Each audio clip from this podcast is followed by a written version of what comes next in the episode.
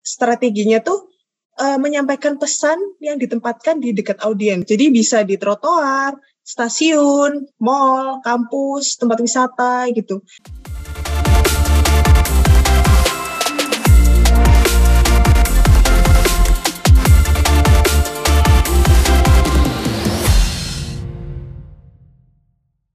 Halo everyone, welcome back to Elevate Podcast, pastinya di segmen E-Pop, Elevate Pop.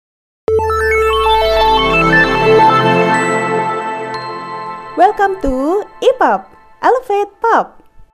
Hai Elevate Squad, welcome to E-Pop, Elevate Pop. Di sini kita akan membahas tentang hal-hal yang sedang tren dan ramai diperbincangkan. So, let's go. Balik lagi bareng aku Reja. Di sini pastinya aku nggak sendiri. Aku di sini ditemani oleh Dania. Halo Dania.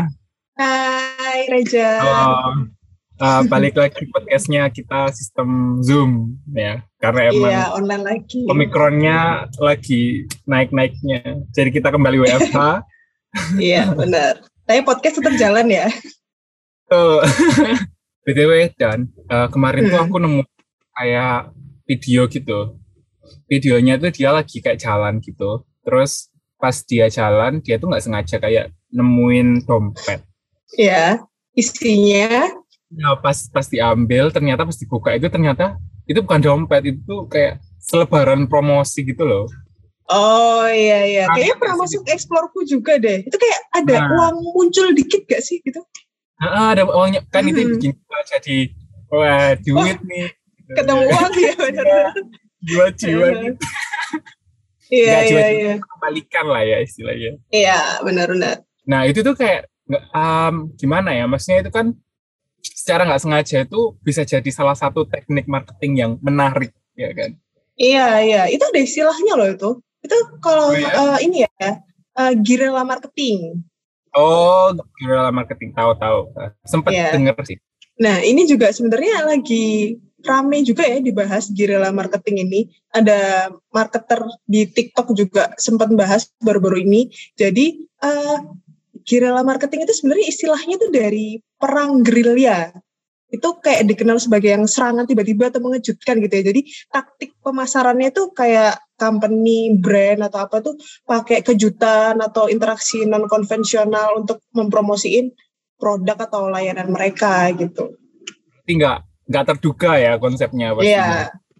Berarti uh, ya tujuannya sendiri itu emang itu ya apa uh, untuk menciptakan uh, sebuah konsep yang interaktif, terus komunikatif yeah. dan betul, menarik. Ya, karena kan emang dia mesti spontan dan penuh kejutan lah. Mm-hmm. Ya sih, yang utama tuh ya narik uh, apa ya perhatian audiens itu lah ya. Jadi kita kayak nggak nggak sempat mikir, oh wah kok bisa ya dia bikin uh, konsep marketing yang seperti ini gitu. Iya iya benar-benar. Guerrilla marketing sendiri ini dia punya uh, banyak sekali keunggulan dan ya. yang pertama itu pastinya dia lebih hemat karena uh, mengandalkan sistem spontan itu tadi. Jadi idenya kan pasti nggak terduga-duga dan iya benar. Ide itu biasa aja lebih uh, lebih low price lah ya. Tapi kayak itu itu bisa kena gitu loh ke orang kan Tuh, terus uh, dia juga lebih mudah viral karena ya karena menarik itu tadi, menarik dan tidak pernah terpikirkan oleh orang, jadi orang itu kayak lebih pengen untuk itu enggak sih, pengen misal kita kita aja kalau misalnya ngelihat something yang aneh, kita pasti langsung kirim kan. Langsung penasaran, langsung uh, nge-share gitu ya. uh, nah, itu kan uh, bisa buat kita jadi punya kesan juga nggak sih, yang melekat gitu loh. Oh, brand ini yeah, loh pernah ini ya kan. Jadi kesannya kayak melekat gitu dan dekat dengan kita. Dan pastinya juga um, kita juga cocok juga untuk bangun-bangun partnership yang kayak brand ini nanti uh, medianya pakai dari brand ini iya ya jadi kan kayak uh, banyak ya partnership ini ruang lingkupnya bisa kayak kolaborasi antar brand lain atau enggak kayak uh, ini ya kan kalau misalnya di dalam marketing mungkin menempatkan itu di beberapa space-space yang mungkin butuh perizinan di lokasi itu atau apa. Jadi hmm. kayak saling berhubungan sama banyak apa ya orang gitu lah ya, banyak pihak gitu. Nah nanti itu ada contohnya, kita coba nanti kita tunjukkan ya contoh-contohnya. Yep. kita juga uh, mungkin bahas tentang prinsip dari guerrilla marketing ini apa aja gitu kan. Nah, yang pertama itu pasti penuh kejutan. Udah di, sempat dibahas tadi di awal-awal. Kayak mungkin menggunakan cara atau tempat yang nggak biasa gitu kan.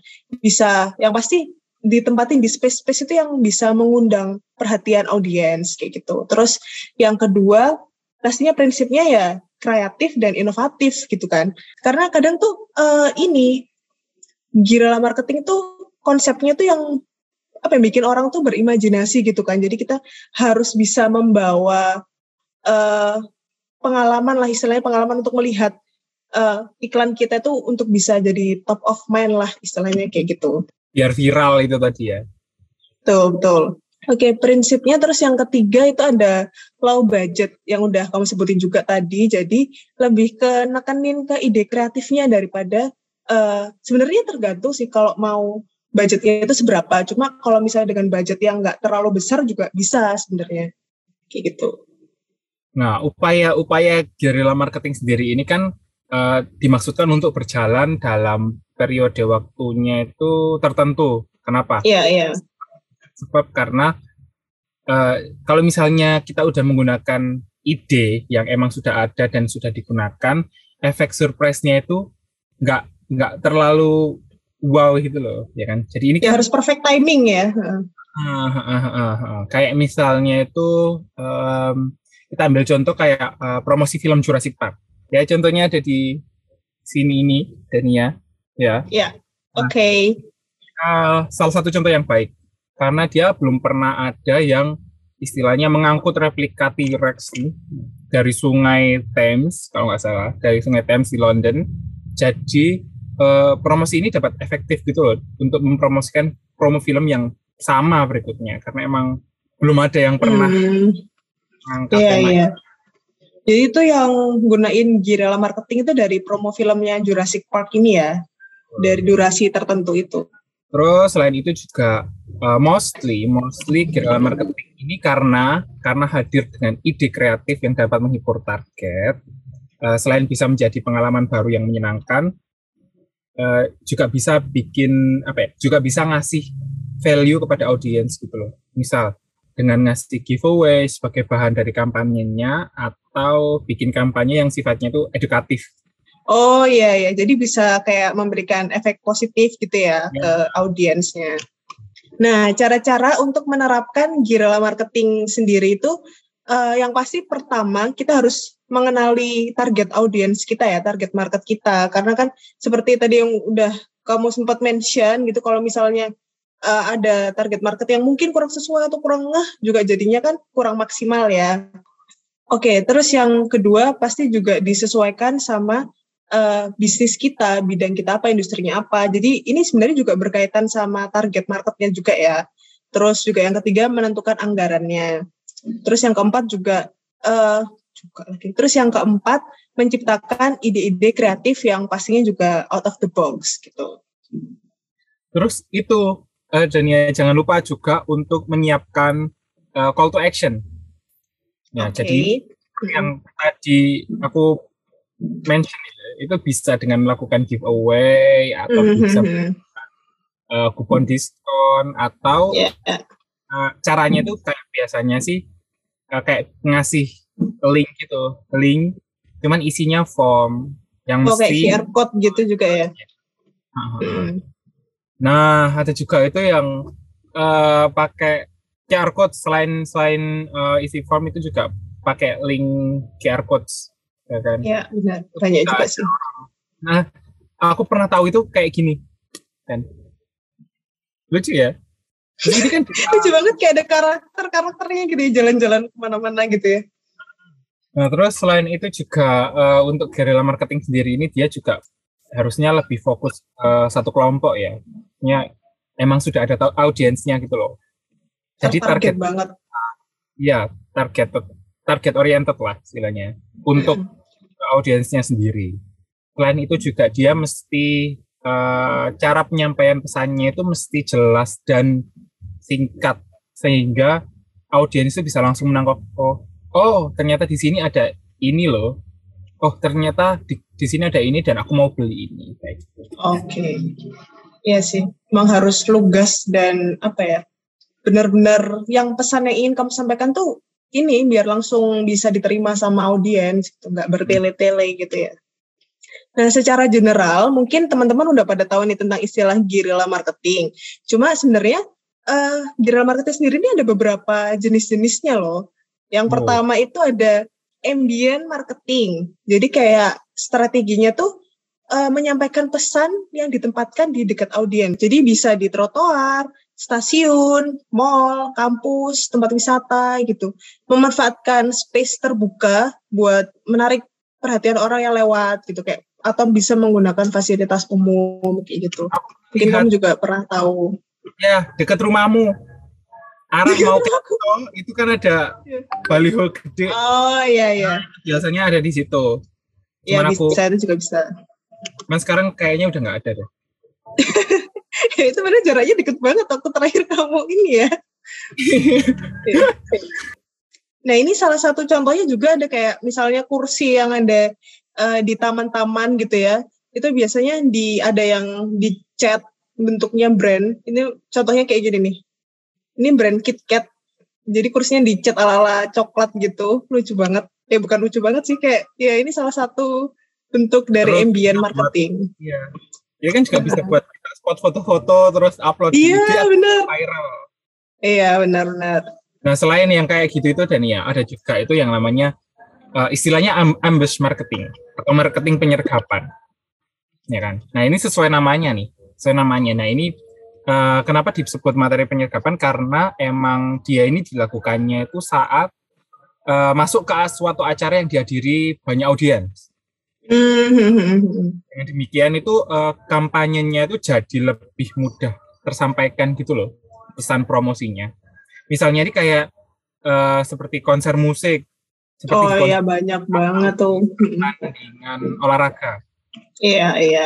Itu pasti kan kalau misalnya di tempat-tempat kayak konser musik atau pertandingan olahraga tuh meski, uh, ada yang pasti ada yang uh, duduk ada yang berdiri juga ya. Itu tuh uh, mau nggak mau kan kalau berada di satu venue terus ada marketingnya itu tuh mau nggak mau ngelihat tetap kelihatan pasti, gitu loh. Pasti kelihatan ya. ya iya. Kan? Apalagi itu kan orangnya banyak, jadi ini pasti uh, apa ya tingkat keefektifannya tuh ya bisa di atas 50-an gitu loh.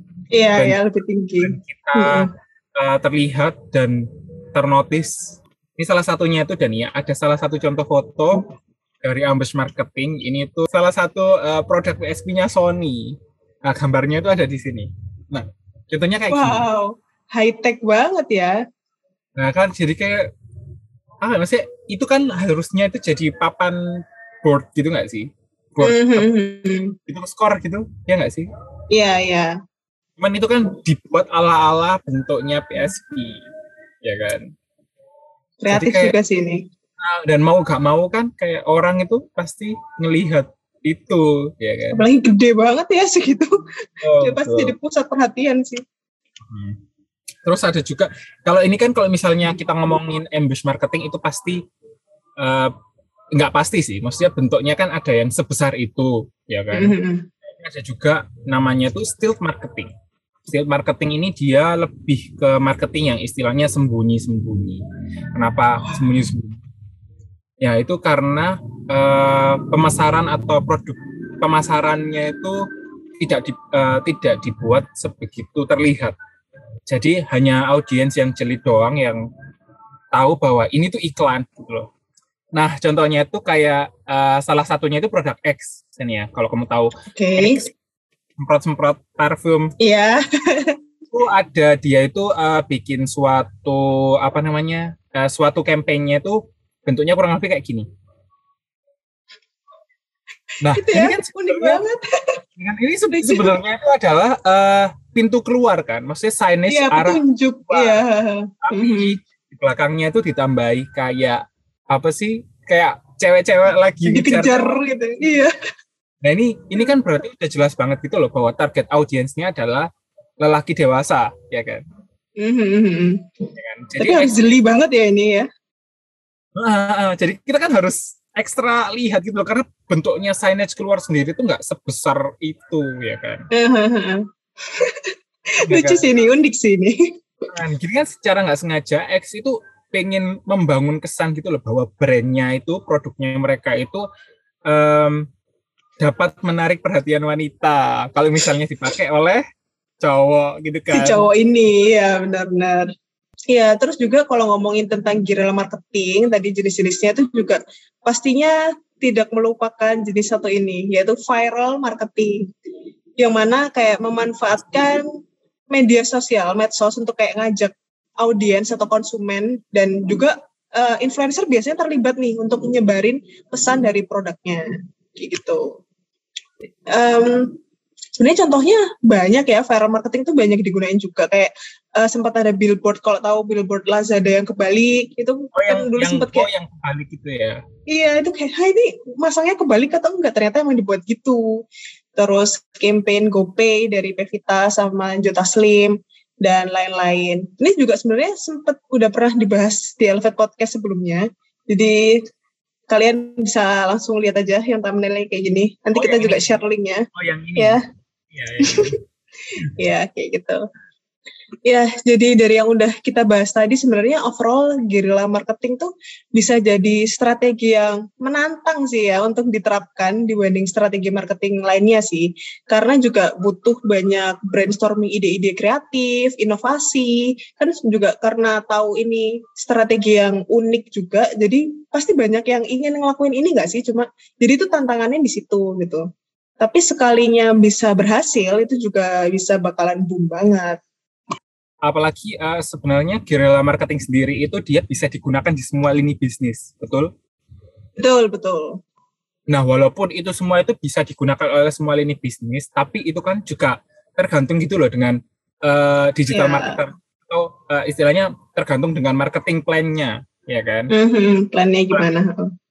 Dan itu juga uh, bergantung juga untuk pengetahuan brand ownernya sendiri dalam mengenali target audiensnya, dalam mengenali produknya juga, ya kan. Mm-hmm. Nah itu kan kita juga harus memikirkan ide-ide yang out of the box. Ya kan? betul, ya, dan betul. Pasti, dan pastinya itu seperti yang kamu bilang tadi, untuk menghasilkan yang sesuatu yang boom banget itu mesti mesti tahu good timingnya gitu loh, ya enggak? Mm-hmm. Waktunya yang tepat lah ya. Oke, Dania kalau gitu. Yay. gitu. Uh, ya kurang lebih pembahasan kita untuk guerrilla marketing ini segitu aja ya. Pasti kalau yep. misalnya memang teman-teman punya pertanyaan mungkin bisa sharing-sharing di kolom komentar yeah. dengan teman lain. Ya mungkin segitu dulu sih pembahasan kita untuk guerrilla marketing kali ini ya. Semoga bisa yeah. memberikan uh, insight yang lebih besar ke teman-teman semua. Kalau misalnya kalian bingung, kalian bisa googling atau langsung buka TikTok dan IG itu sudah banyak sekali yang membahas tentang guerrilla marketing. Iya, tinggal search atau hashtagnya guerrilla marketing gitu ya. Oke, okay, Dania, thank you. Ya, sama-sama. Yeah, see you. Bye. Bye. Oke, okay, Love Squad. Kalau di podcast sebelumnya, kita kan sudah pernah ya bahas tentang viral marketing. Kali ini kita bahas guerrilla marketing, yang mana juga relate ya sama viral marketing uh, ternyata banyak juga loh strategi marketing yang bisa kalian terapkan untuk brand kalian yang pastinya uh, kreatif dan out of the box. Kalau Elevate Squad, kalian pernah melakukan strategi unik dan out of the box kayak gimana sih? Share yuk. Terima kasih udah dengerin Elevate Podcast sampai habis. Jangan lupa like dan share ke teman-teman kalian ya. Semoga menginspirasi. See you.